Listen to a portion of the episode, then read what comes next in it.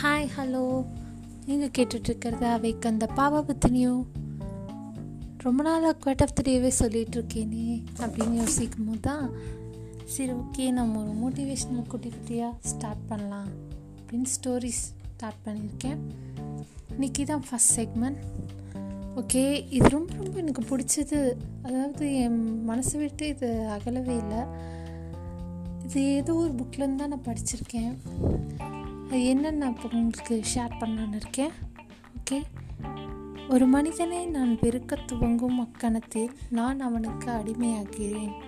நான் என் வேலையை மகிழ்வுடன் அனுபவிக்க முடிவதில்லை. ஏனால் அவன் என் எண்ணங்களை எல்லாம் கட்டுப்படுத்துகிறான். என் கோபங்கள் என் உடலில் அதிகமாக மன இறுக்கத்தை ஏற்படுத்துகின்றன. விரைவாகவே நான் கலைந்து போகிறேன். நான் வெறுக்கும் மனிதன் நான் இருக்கும் இடத்திலிருந்து பல மைல் தூரத்தில் இருக்கலாம். ஆனால் அடிமைகளை ஆட்டி படைக்கும் எஜமானை விட கொடூரமான அவன் எண்ணங்கள் ஆட்டி படைக்கின்றன. சூப்பராக இருக்குங்களா?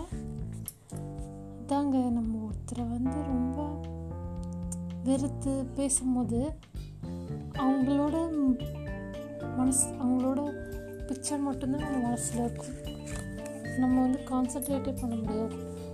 ஸோ உங்களுக்கு வேறு யாருனாலும் அது கோபம் இருந்தால் ஜஸ்ட் லைக் சிரிச்சிருங்க.